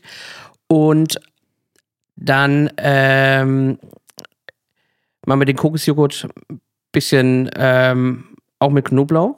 Ähm, weil ich Kokos und Knoblauch eine unfassbar tolle Kombi bekommen äh, finde. Dann kenne ich so Foodie-Kühlschränke, da findet sich immer irgendwie irgendwo noch eine Zitrone. Press mal rein. Ähm, mach mal als Topping oben drüber und dann haben wir die Bratwurst, die schneiden wir einfach klein, braten die separat nochmal an und mengen die einfach ein bisschen unter. Genau, und ähm, ja, ähm, ich habe hier noch ein äh, Brötchen im, im Rucksack, das gebe ich dir einfach mit. wo wir, wo wir eigentlich auch schon äh, bei einem Gastgeschenk Ah, waren. wow. Äh, ich habe da, ich hab da gehört, dass du ähm, dieselbe Blutgruppe hast wie ich. Die nennt, die nennt sich Blutgruppe Döner? Die, die nennt sich Kebab. Und ähm, ich habe keine Kosten, Kosten und Mühen gescheut und habe beim Döner um die Ecke dann nochmal äh, eine billige Plastiktüte gekauft. Und ähm, Nee. Genau, da ich ja gedacht habe, dass Curly heute auch da ist, der le- leider nicht da ist, habe ich drei Döner mitgebracht. Ähm, die sind mittlerweile auch ein bisschen durchgeweicht. Also so, so, so ein bisschen eklig wie nach einer Partynacht, wenn du dann halt so gesagt hast, okay, du hast noch einen zweiten Döner gebraucht den du großkotzig mitgenommen hast und dann schaffe ich locker. ähm, genau so sieht es auch jetzt in der Tüte aus. Geil. Und äh, sie ist ein bisschen matschig und durchgeweicht, aber ähm, habe ich noch gar nicht verraten. Ich, ich plane ein neues Business neben äh, Vegan United äh, und zwar den Allmann Grill, weil wir ja beide schon festgestellt haben, dass wir in dieser Stadt überhaupt keinen guten veganen Döner bekommen. Ähm, ich habe jetzt quasi so, so, ja, by the way, äh, fast sicher einen Foodtruck gekauft. Ähm, so, so, einen Wow. kleinen, so einen kleinen runden ähm, So eine Knutschkugel? ja, genau, so, eine, so ein Espresso-Mobil eigentlich, so ein bisschen größeres. Und ähm, möchte da halt irgendwie auf verschiedenen Märkten in Berlin und verschiedenen Festivals und veganen Straßenfesten und so weiter und so fort mit dem Allmann Grill eben da sein, weil ich bin ja kein Türke, nimmt mir keiner ab. und äh, der Allmann Grill und da wird es dann auch so Döner geben mit Schnitzelstreifen oder äh, die German Roll mit äh, Kartoffelsalat, Maultaschenstreifen, schön angebraten, Zwiebeln, Knoblauch dazu und ähm, ein bisschen Sauerkraut rein, Röstzwiebeln, zack, hast du das als Dürüm. Das habe ich auf Instagram. Der Alman Dürüm, oder ne? Hast du auch genannt. Ja, ja, genau, der Alman, Alman, Alman Dürüm. Geil. Also ich sag mal so, an Kreativität- mangelt es dir definitiv nicht. Es, es fehlt mir halt immer nur die Zeit, die ganzen Sachen irgendwie umzusetzen. Aber bist du dann auch in der Produktentwicklung ähm, tätig? Also zum Beispiel jetzt bei Lidl oder so, entwickelst du wirklich ein veganes Schnitzel mit oder gibst du nur Feedback? Ähm, bisher gebe ich Feedback, aber ähm, ich möchte die Weltherrschaft übernehmen, das ist ganz klar. Na klar, Ähm, ich habe leider keine Servietten. Ähm, die haben wir hier. Und, Timo hat ähm, wirklich Döner mitgebracht. Ja, ich kack und- ab. Ähm, Curly, schade, dass du nicht da bist. Da muss Stein leider mitessen. selbst, selbst schuld, würde ich mal behaupten. Und ähm, ich weiß nicht, also das Thema ist ja, ein Döner allein essen ist ja so ein bisschen trocken. Und äh, da ich weiß, dass du äh, so ein Mensa Mädchen bist, habe ich uns noch ein Bembelchen mitgebracht. Oh no. Ja, ist aber ein. Frankfurter Appleboy. Ähm, aber äh, Curly, hat, Curly hat Bier bekommen, äh, du bekommst ein Bembelchen. Musst du was verraten? Ich vertrage keinen Apfelwein. Ah, dann nimmst du das Bier. Aber gut, dass Curly nicht da ist. Curly, es tut mir schrecklich leid. Du wirst mich hassen, wenn du diese Folge hörst. Ich nehme dein Bier. Ja, und ähm, ich habe extra auch, also ich habe, ähm, es war nicht einfach, ein Appleboy in Berlin zu bekommen, ähm, aber bei, bei, bei, bei einem, einem Supermarkt am Zoo, der immer offen hat, gibt es tatsächlich auch Appleboy. Und ähm, ich habe aus politischen Gründen nicht Bamble with Care genommen. Ja, das Ja. Ähm, solltet ihr alle tun. Also, den äh, guten Postmann Frankfurter Äpfelwein. Appleboy. Ja, mein äh, Papa ist ja Frankfurter. Ich habe auch tatsächlich mal in Niederrad gewohnt, ein halbes Jahr. Also, ähm, ich bin da gar nicht so weit weg vom Mainzer Mädchen zum, zur Frankfurterin. geil. Ach, cool. Mega geil. So, ich muss jetzt hier mal reinbeißen. Beiß mal äh, rein. Ich hoffe, ihr verzeiht mir. Essgeräusche und so sind ja nicht so. Und es gibt Rotkraut und frisch so Baby Mangold. Ist sogar, sogar, ähm, sogar ein bisschen vegane Feta äh, noch mit rein. Du hast jetzt wahrscheinlich erstmal nur relativ viel Salat erwischt, aber das Wichtige ist ja, dass du alle Bestandteile, äh, sage ich mal, ähm, Rotkraut, Weißkraut, schön marinierst. Und ähm, ich schmeiß zum äh, Dönerfleisch tatsächlich immer noch eine Paprika rein, weil das das Ganze unfassbar saftig macht. Ähm, Habe ich beim Dönermann meines Vertrauens so ein bisschen abgeguckt. Es schmeckt sehr original, tatsächlich. Ja, ne? Also, es ist bisher der beste vegane Döner, den ich gegessen habe. So muss das Ich danke sein. dir für diesen ähm, kulinarischen Genuss. Wir essen das gleich fertig. Ich möchte nicht mit äh, vollem Mund hier reinsprechen. Sehr, sehr geil. Danke.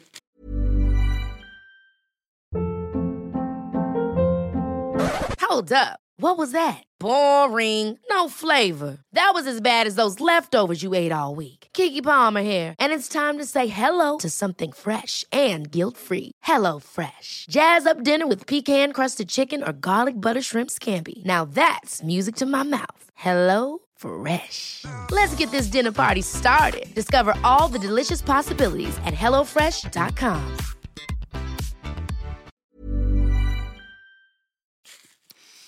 Aber ähm, liegt es da nicht auch total nahe, die nächste, ähm, den nächsten Foodtruck in Hollywood zu eröffnen, wenn du da so gut Connections hast?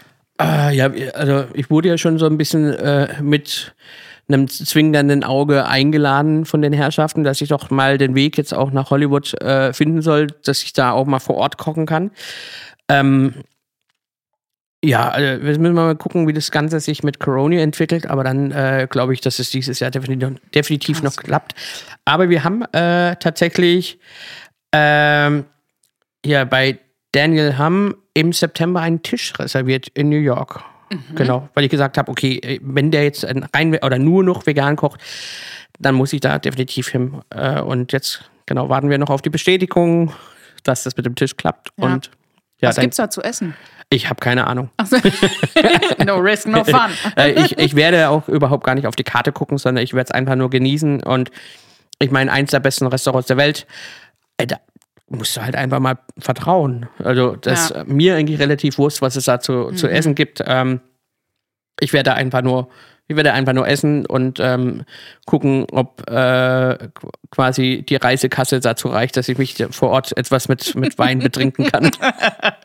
Knüpfst also an deine alten Berliner Zeiten mit Willi Schlögel an. Äh, Ja, ich, äh, jetzt, wo man, wo man auch wieder so raus darf, ähm, klappt es auch ganz gut. Ja, geil. Ja, ich, ähm, das wird bestimmt eine mega Erfahrung. Geil. definitiv, definitiv. Sag mal, kochst du überhaupt zu Hause noch? Oder wenn du dann die ganze Zeit in deiner Entwick Rezeptentwicklungsküche stehst, du machst ja noch viel mehr als nur äh, Werbespots mit Ralf Möller und äh, Frau Klum zu drehen. Ich schreibe ja total viele Rezepte tatsächlich auch für Lidl und für, für mich, für, für, für, für meine Reels, für die Reels mit äh, der, der, der Anne äh, und so weiter und so fort. Und ich bin da echt ganz viel am Rezepte schreiben. Und wenn ich schreibe, dann muss ich die auch ausprobieren. Und da muss natürlich auch immer gut gegessen werden. Und äh, zu Hause koche ich tatsächlich nur Samstag, Sonntag, wenn überhaupt. Ähm, oftmals ist es dann halt auch wirklich nur eine Pizza, die ich mir bestelle am Sonntag oder am Samstagabend. Mhm. Also auch Comfort Food. Durchgehend. Muss, ne? Also, Nee, kann ja sein. Also ich erinnere mich, ähm, Timo und ich haben zusammen ein äh, Fotoshooting für ein Kochbuch gemacht.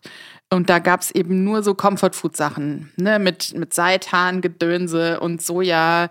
Hack und äh, Soja-Schnetzeln und hast du nicht gesehen. Und ich erinnere mich, ich kann, wann war das gewesen? Ende Oktober, November? ja, ja. Ich kann bis heute keine Sojaschnitzel mehr sehen, weil ich mich so in dieser, es war fast eine Woche, so daran übergessen habe. Und das war bei meinem Laden damals genauso, ne? Oder ich habe auch mal in der Straußwirtschaft gearbeitet und quasi den ganzen Abend Kartoffelpuffer gebacken. Danach konnte ich die wochenlang nicht mehr sehen. Absolut. Äh, Es geht mir, geht mir auch ganz oft so, dass ich halt ein bestimmtes Produkt überhaupt gar nicht mehr sehen kann. Und ähm, so ging es mir tatsächlich, als Beyond Meat auf den Markt kam. Da hatte ich in Bühl, da in, also in, in meiner Heimat, Stand auf dem Weihnachtsmarkt und es war natürlich ein Hype, natürlich, hey, Timo Franke ist wieder da und er hat diesen berühmt-berüchtigten veganen Burger aus Amerika dabei. Und ich habe mich da so an Beyond überfressen, dass ich es nicht mehr essen kann. Bis heute nicht. Also es schmeckt mir nicht, ich kann es nicht mehr riechen. Ähm, aber wenn du halt irgendwie 8000, 9000, 10.000 Burger weggebraten hast in so einer 3x3 großen Hütte, ähm, dann riecht jede Pore deines Körpers nach Beyond Meat und du bekommst es lange nicht weg. Ich habe letztens auch, ich weiß gar nicht wo, aber es war irgendwie so ein Fisch, Fischersatz gegessen und das hat so penetrant nach Fisch geschmeckt. Ich konnte es nicht essen. Das ist auch so ein Gewöhnungsding, ne? Wenn du dann anfängst, dich vegan zu ernähren, dann denkst du mal, oh, es riecht geil, oh, ich würde gerne mal wieder, aber nee, machst du dann halt doch nicht. Und wenn man dann eben so ein krasses Ersatzprodukt, da gibt es auch eine israelische Marke, die super krass auf Instagram gerade Werbung macht, wo ich mir denke, das finde ich so ah, da krieg ich Gänsehaut, wenn ich dran denke, dass man das, also kann ich mir jetzt nicht vorstellen. Ich bin, ich bin gespannt. Berlin ist ja hier the place to be, wo es zuerst in Deutschland gedroppt werden soll. Es soll noch ein paar Wochen wohl dauern. Ich habe da äh, mal bei einem Koch, der das wohl vertreibt äh, oder beziehungsweise der erste Kontakt sein soll, äh, nachgefragt und er hat gesagt, ja, es dauert noch ein paar Wochen, bis es da ist. Aber ich bin da wirklich gespannt, ob das Zeug hält, was es verspricht, weil die Werbebilder sehen mega aus, aber wenn man das Produkt dann so auf einem Foto sieht, dann denkt man so, ah, ah. Und, aber ich bin gespannt, wie es wird. Eben. Ja, ist ja ganz oft so, ne, dass man was sieht und denkt so, ach geil, und dann isst man es und denkt so, ah, didim. Aber da die Entwicklungs, ähm, das Potenzial ist ja unendlich, ne, was man da auch hört mit äh, Retortenfleisch oder auch Käse, ne, was jetzt nicht nur aus Cashew, sondern irgendwie aus ähm, ja, anderem Material hergestellt werden soll oder 3D gedruckt. Hast du nicht gesehen? Das ist richtig krass. Wie kommst du da an deine Information? Bist du da so richtig am Puls der Zeit, was diese Produktentwicklung auch angeht? Oder ähm, ich verbringe tatsächlich unfassbar viel Zeit auf äh, Instagram und ähm, folge da auch äh, einigen äh, Accounts im Prinzip im, im, im weltweiten Sinn, die dann halt eben Produkte haben, die es halt bei uns überhaupt gar nicht gibt. Und ich recherchiere viel und versuche da immer rauszufinden, was es gerade gibt, weil ich dann halt natürlich auch äh, meinem, meinem, meinem großen Kunden Lidl halt eben sagen kann, so hey, das ist der krasse Shit, das müssen wir, das müssen wir mal probieren. Ähm, und oft werden halt auch einfach Informationen an mich herangetragen, dass das halt heißt äh, von verschiedenen Firmen so, hey, wir haben da gerade was in der Pipeline, ich schicke dir es mal zu probieren. Bitte gib, mir, gib einfach mal deine Meinung ab. Und ähm, genau, und dann sage ich so, naja, äh, meine Meinung abgeben, das ist ja eigentlich auch schon eine Dienstleistung. Wie bekommen wir jetzt einen Deal hin? Und ähm, genau, und dann wird da quasi abgeschlossen, wie was funktioniert. Im Prinzip, dass ich meine Meinung da abgebe, weil es, natürlich ist es toll, hier die Meinung abzugeben, aber das ist ja eigentlich auch schon eine Beratung. Hm, und ja. ähm, ist ja relativ, relativ spannend, dann eben äh, die Produkte geschickt zu bekommen. Ähm, und man muss ganz ehrlich sagen, vieles kannst du halt wirklich in der ersten Phase des Produkts des Neuens wirklich in, der, in die Tonne treten, wo ich dann sage, so, hey, ihr könntet euch drei, vier, fünf Korrektur Durchläufe sparen, wenn ihr euch einen guten Food-Entwickler ins Haus holt. Und so mit einem zwingenden Auge dann immer und sagt, ähm, wenn ihr den Foodtechniker habt, der das machen kann, dann kann man da gut, gut kooperieren und sagen so, hör zu, wir bringen die Technik und den Geschmack zusammen und dann müsst ihr weniger Korrekturrunden fahren, die ihr, die ihr in so einer Produktentwicklung braucht, ja. ja, tatsächlich. Das ist äh, mega spannendes Thema. Ähm, wie gehst du überhaupt noch essen? Ich meine, wir kennen uns ja auch ein bisschen und du hast so viel zu tun. Du bist ja quasi den ganzen Tag bei dir im Office. Also Timos Office besteht aus einer Küche. Tim- Timo ist in der Küche und ähm, ist permanent am Kochen, Rezept entwickeln. Ähm, hast du da überhaupt noch Zeit oder nimmst du dir die Zeit auch zu gucken, was so gastrotechnisch in Berlin los ist?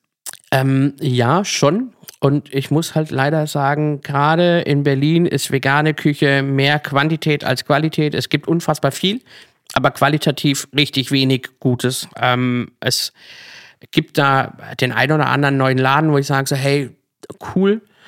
Ähm, aber es gibt qualitativ so wenig Gutes. Es ist halt einfach viel da. Ähm, und du kannst in Berlin halt echt an jeder Ecke eigentlich irgendwas Veganes bekommen. Also irgendwas geht immer. Ähm, es sei denn, du gehst jetzt ins tiefste Hellersdorf oder was auch immer. Und obwohl da gibt es auch einen Asiaten, der veganes Gericht auf der Karte stehen hat. Aber qualitativ gibt es zu wenig Gutes.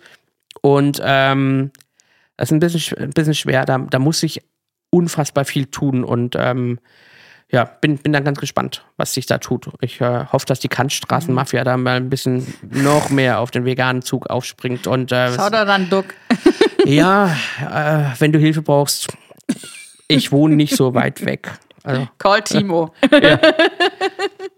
Aber liegt es da nicht nahe und kribbelst dir da nicht auch manchmal in den Fingern zu sagen, oh, ich will einfach auch, dass es einen Laden gibt, wo es einfach geiles veganes Essen gibt? nochmal selbst was aufzumachen? Jetzt abgesehen von dem Eimann-Grill-Foodtruck-Anhänger? Ja, wir, wir, wir haben da auch schon die ein oder anderen Konzepte in der Schublade liegen. Ah, ja. ähm, aber, äh, also, das Ganze zu eröffnen wäre jetzt gar nicht das Problem.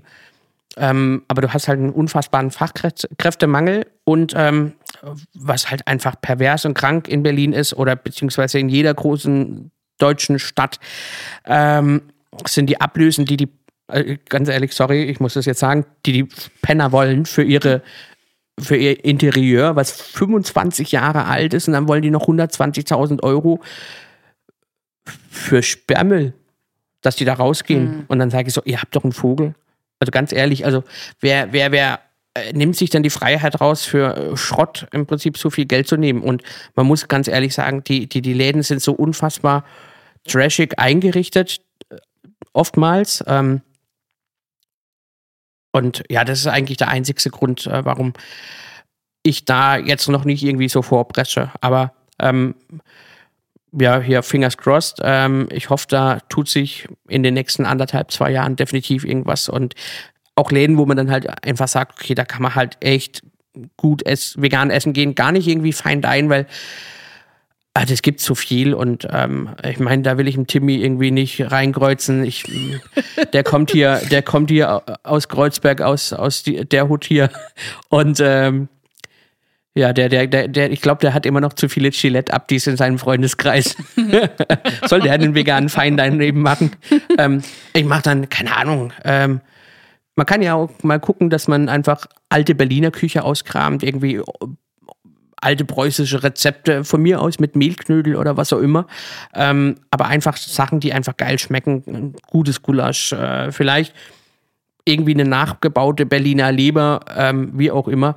Einfach Sachen, die richtig, richtig lecker schmecken und mit denen ich dann halt auch so den, den Fleischesser überzeugen kann und sagen, hey komm, dann geh halt mal mit deiner Nichte vegan da essen. Also tut dir ja auch nicht weh. Und wenn der dann sagt so, okay, äh, schmeckt besser, als ich gedacht habe, ähm, dann haben wir viel erreicht. Ja. Was mir noch so ein bisschen fehlt, ist so geile Patisserie. Es gibt einen Laden, da war ich aber immer noch nicht gewesen. Ähm, aber ansonsten ist patisseriemäßig in Berlin, was die veganen Sachen trifft, noch kaum was los, ne? Es ist schwer. Ähm, natürlich gibt's, gibt's da, es gibt, es gibt Sachen immer wieder und ähm, aber leider sind ganz viele ganz schwankend in der Qualität. Ähm, dann gibt es natürlich vegane Donuts, alles schön, gut und toll. Aber vegane Patisserie fehlt tatsächlich auch sehr. Und ähm, ja, äh, ich, ich kann halt auch nicht alles machen. Ne?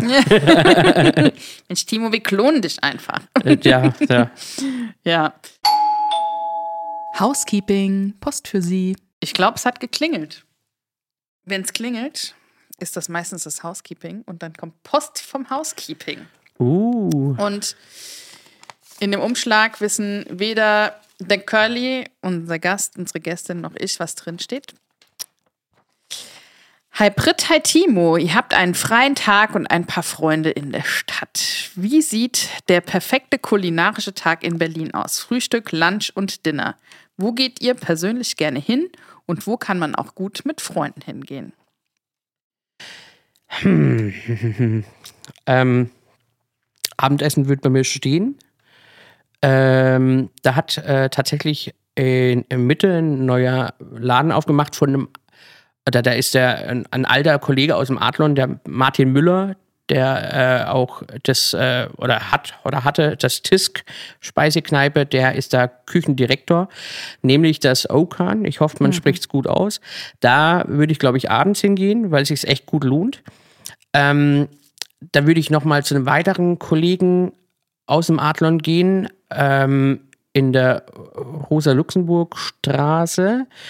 Ähm, nämlich hat der so einen Bowlladen aufgemacht. Jetzt muss ich kurz überlegen, wie er heißt. Der ist zwar nicht rein vegan, aber ich weiß, dass es qualitativ so gut ist. Und ähm, er hat mich jetzt die Tage auch nach einem veganen Glückskeksrezept gefragt. Habe ich ihm natürlich gegeben. Ähm, nämlich äh, Chiki Poke. Ähm, genau, der liebe Holle aus dem UMA, da war der Patissier ähm, und der hat jetzt auch einen tollen Laden aufgemacht. Da wir meiner, also Mittag, Mittag und Abendessen wäre da schon mal abgesichert. Und äh, Frühstück tue ich mir immer schwer. Ähm, aber vielleicht hast du einen Tipp? Also pass auf. Ich würde vorschlagen, wir treffen uns bei dir und ähm, du hast nämlich auch einen riesigen Esstisch bei dir im Ja. ähm, Office. Und ich mache für uns Frühstück, weil ich nämlich auch keinen Frühstücksspot kenne, wo es so richtig geiles veganes Frühstück gibt. Und ähm, ich würde tatsächlich für das Frühstück äh, bei Means Cake, äh, das ist auch der Laden, von dem ich gerade gesprochen habe, ein bisschen äh, Patisserie und geile Croissants besorgen und uns einen geilen veganen Brunch machen. Und das Ukan steht bei mir auch auf der Liste. Da muss ich unbedingt hin. Und ähm, ja, ansonsten denke ich, äh, alle, die mit uns auf Tour gehen, die haben äh, ziemlich, äh, ziemlich den Jackpot getroffen. Ah, definitiv. Also wir werden äh, auf jeden Fall alles sit und satt und wahrscheinlich auch ein bisschen betrunken. Definitiv, das gehört dazu. Timo, du hast, ich muss gerade dran denken, das fällt mir noch ein, Hendrik Otto aus dem Adlon äh.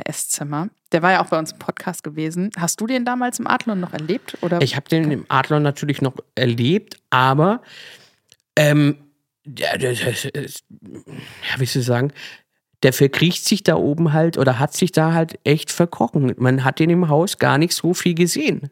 Mal halt eben in der, in der, in der Kantine.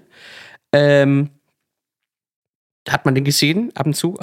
da gibt es auch eine lustige Anekdote. Ich war auf jeden Fall mit einem der beiden Herrschaften, mit dem Holle und mit einem Kollegen, der äh, auch im Adlon gearbeitet hat, waren wir natürlich im Felix feiern, weil wir kommen ja über die Feuertreppe hinten relativ gut ins Felix, haben da gefeiert wie die Großen, ne? Und, äh, und wie ist es dann nach dem Feiern? Man hatte so ein bisschen Hüngerchen, ne? Und, dann sind wir quasi in den Katakomben drumherum gelaufen und haben gedacht, lass doch mal jetzt heute Nacht mal noch schnell in der Kantine vorbeigehen, ein Teechen holen oder einen Kaffee und ein Croissant. Naja, ähm, ich war damals halt auch äh, nicht so schnell, sag ich mal. Aber die Jungs, die sind halt die Treppen relativ schön hochgerannt. Und das Problem war, ich hatte beim Feiern die Hotelkarte verloren. Und ähm, du kommst halt aus dem Adlon ohne Hotelkarte, also ohne Mitarbeiterhotelkarte auch nicht raus. Also saß ich da in diesem kleinen Zwischenhof, Adlon-Mitarbeiter wissen welcher, saß ich da und hab mein Tierchen geschlürft, hab mein Croissant geknabbert und dann plötzlich kommt halt einfach ein Vorgesetzter relativ früh morgens rein und fragt so, na Herr Franke, was machen Sie da? Ich so, Tee und Croissant. also naja, jetzt lasse ich Sie erstmal raus, schlafen Sie sich aus und später würde ich sagen, wir sehen uns dann äh, im Büro. Upsi. Ja, habe eine Abmahnung bekommen. Aber er ja, war dann, ja, wie wie soll ich sagen, äh, war, war gerechtfertigt, war okay. Aber ja, es ist auch eine Geschichte, die ich, an die ich mich immer gern zurückerinnere. Und es war sehr kalt, es war Winter, muss man dazu sagen. Und äh, meine Jacke war irgendwo in der, Ge- nee, in der, in der, in der Umkleide tatsächlich. Ja. Ah, krass. Oh Gott. Ja, alles gut gegangen, würde ich sagen. Timo ist nicht erfroren und kam raus und hat heute eine Gemeinsamkeit mit Hendrik Otto, nämlich äh, Suppen. Äh, Suppen, ja, ja, ja. Äh, ja, stimmt. Der Herr äh, macht jetzt auch äh, Suppen im Glas, Sterneküche im Glas. Sterne im Äh, Glas, äh, genau. Sterne im Glas, ja. Ja, und ich mache äh, leckere äh, Oma-Suppen im Glas ähm, und Linsendahl. Linsendahl, das ist der absolute Runner. Ähm, unfassbar, was wir dieses Produkt verkaufen. Also Oh, krass. Also für alle, die jetzt den wirklich geilen Döner nicht probieren können, weil der ist nur für mich, können sich die Suppe vom Timo äh, reingönnen. Äh, wo krieg ich die? Äh, dürfen wir das so offen sagen? Äh, ja, bei, bei der äh, Karlsruher Drogerieunternehmen, sage ich jetzt mal, ähm, DM. Genau, da gibt es meine Suppen und es ist tatsächlich ein unfassbar stark verkauftes Produkt. Auch wenn ich muss, also muss ich ganz ehrlich sagen, heute gar nicht mehr so happy bin mit dem Produkt. Ich würde ein paar Anpassungen machen, werden aber in Zukunft kommen. Und wir ähm, feilen da noch an weiteren leckeren Rezepten. Im Sommer kommt eine Tomatensuppe alla Nonna in die Regale. Ähm, so richtig wie die italienische Mama sie gekocht hätte. Und ähm, dann, was dann auch nicht so weit liegt, äh, eine tolle Bolognese im Glas und so weiter und so fort. Also die äh, Range, die wir gerade irgendwie entwickeln, die ist riesig. Da muss man halt einfach nur gucken, was der Markt gerne nehmen würde. Sag mal, wann können wir deine erste Fernsehshow erwarten? Du hast mit so vielen Film- und Fernsehleuten zu tun und bist so oft vor der Kamera und hast dich ja jetzt auch profiliert. Ist da vielleicht schon was in der Mache? Ähm, es ist leider noch nichts final in der Pipeline. Ähm, es, sind da wohl auch Ideen schon da von verschiedenen Seiten, aber ähm, ich habe da tatsächlich noch nichts, was ich irgendwie preisgeben kann. Ich habe auch bisher keine selber keine Gespräche mit irgendwelchen Fernsehsendern geführt. Ähm, aber was ich sagen kann, ich werde demnächst ähm, aus eigener Tasche Pilotfolgen produzieren lassen, die ich dann an verschiedene Sender ähm, einfach schicken will und sagen so, könnt ihr haben, müsst ihr nehmen. Ja, Ja, wäre ja echt verschwendetes äh, Potenzial. ja total. Und ähm, Das macht immer Spaß, dir zuzugucken. es, äh, ich muss auch ganz ehrlich sagen, mittlerweile fühle ich mich äh, hinter der Kamera auch total wohl. Ähm, wenn ich mich da an meinen ersten Fernsehauftritt äh, live, also Du mein erst- ähm, live war mein erster Fernsehauftritt beim ARD-Buffet. Und mein erster Satz, nachdem mich die Moderatorin gefragt hat, was gibt's denn heute Tolles, dann sage ich äh, Aprikosen Zucchini-Küfte äh, mit Kürbisquatsch. Man- also es war schon auch ähnlich, aber ähm, ich habe ich hab im Sprechen gemerkt, dass ich mich schon verspreche und hab dann, wollte schon eigentlich sagen, nee, Quatsch gibt's gar nicht. Und äh, es war dann Aprikosen, Kürbis, Quatsch und ist ja toll. Ja. Aber Buffet ist, wird immer live gemacht, ne? Ja, das ist so der Omi-Sender. Da war dann Ah, da ganz war ich süß. Da haben mal. ganz viele Omis geschrieben, sie hätten da noch eine Enkelin, die noch verheiratet werden muss. war angenehm, war okay, Ah, aber ähm, ähm, ja, also äh, mittlerweile fühle ich mich da hinter der Kamera ähm, oder vor der Kamera, wie man es eben nimmt, ähm, ja, sehr wohl. Ähm, und ich vergesse die Kamera auch relativ schnell.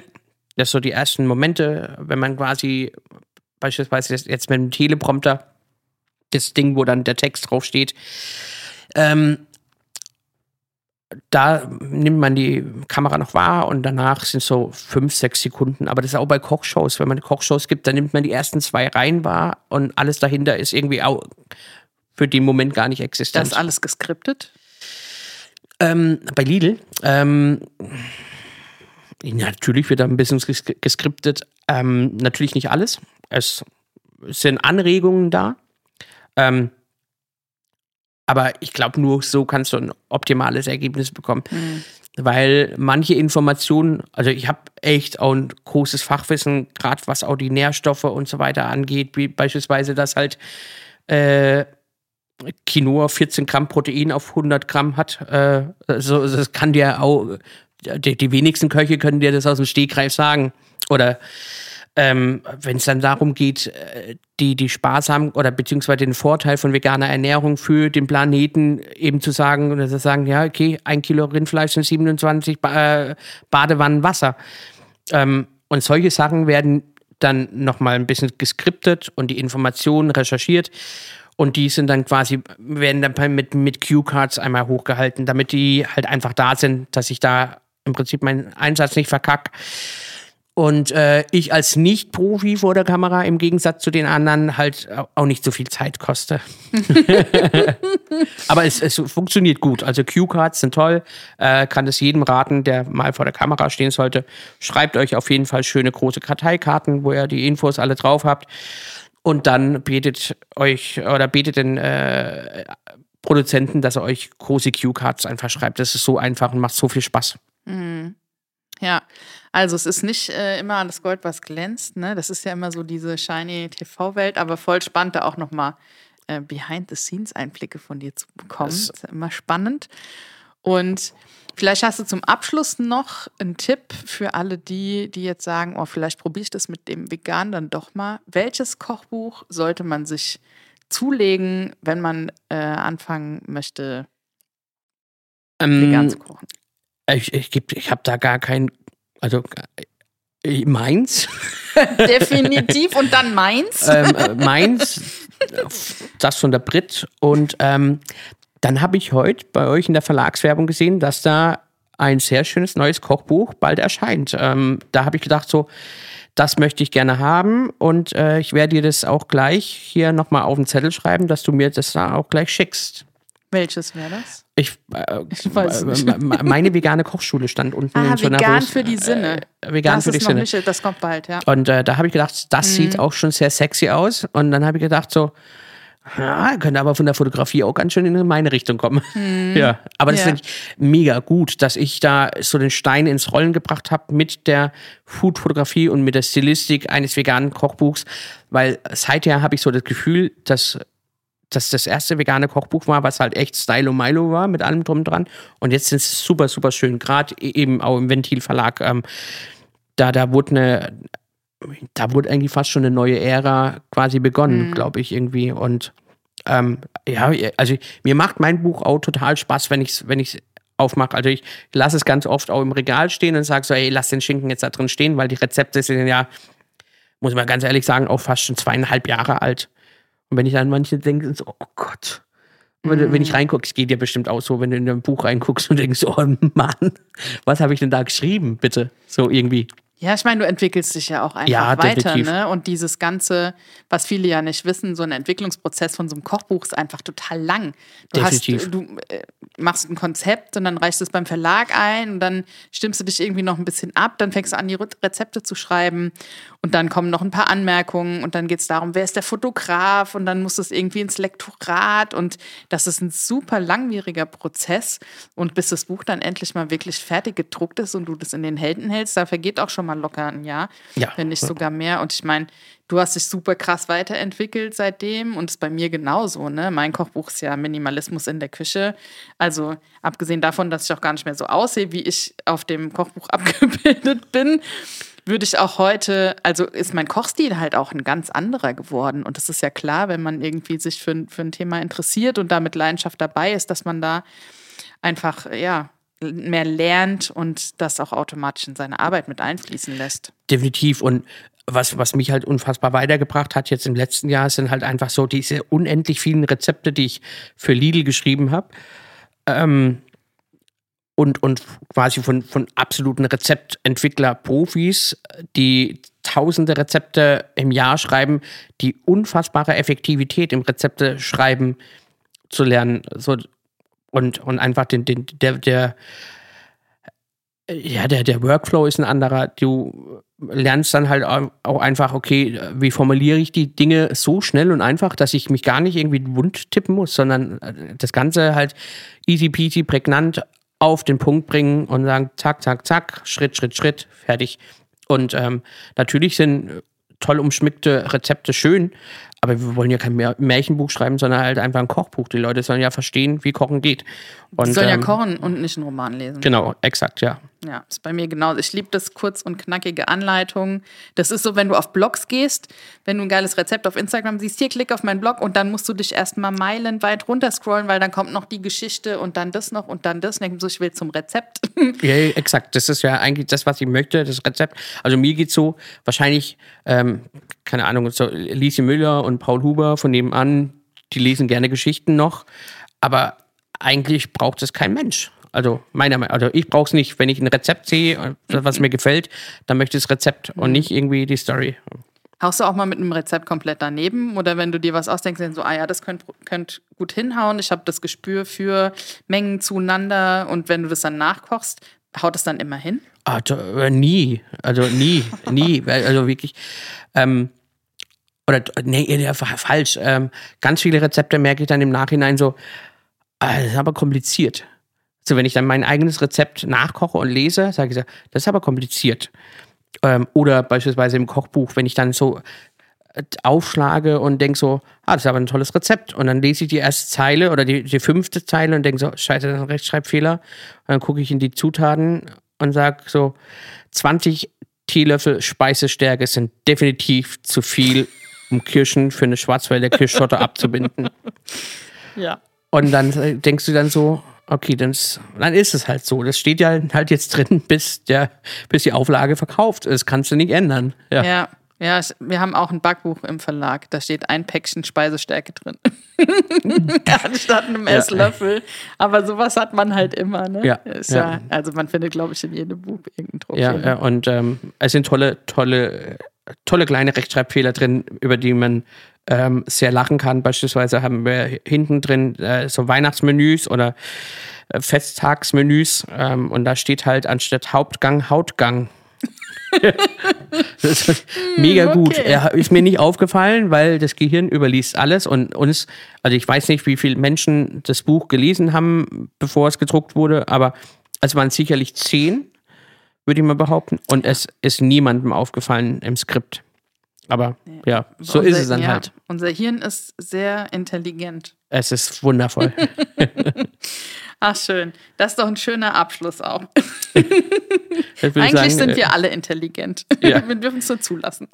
Ja, ja, ja. Ähm, ähm, bei anderen liegt die Intelligenz halt irgendwo anders.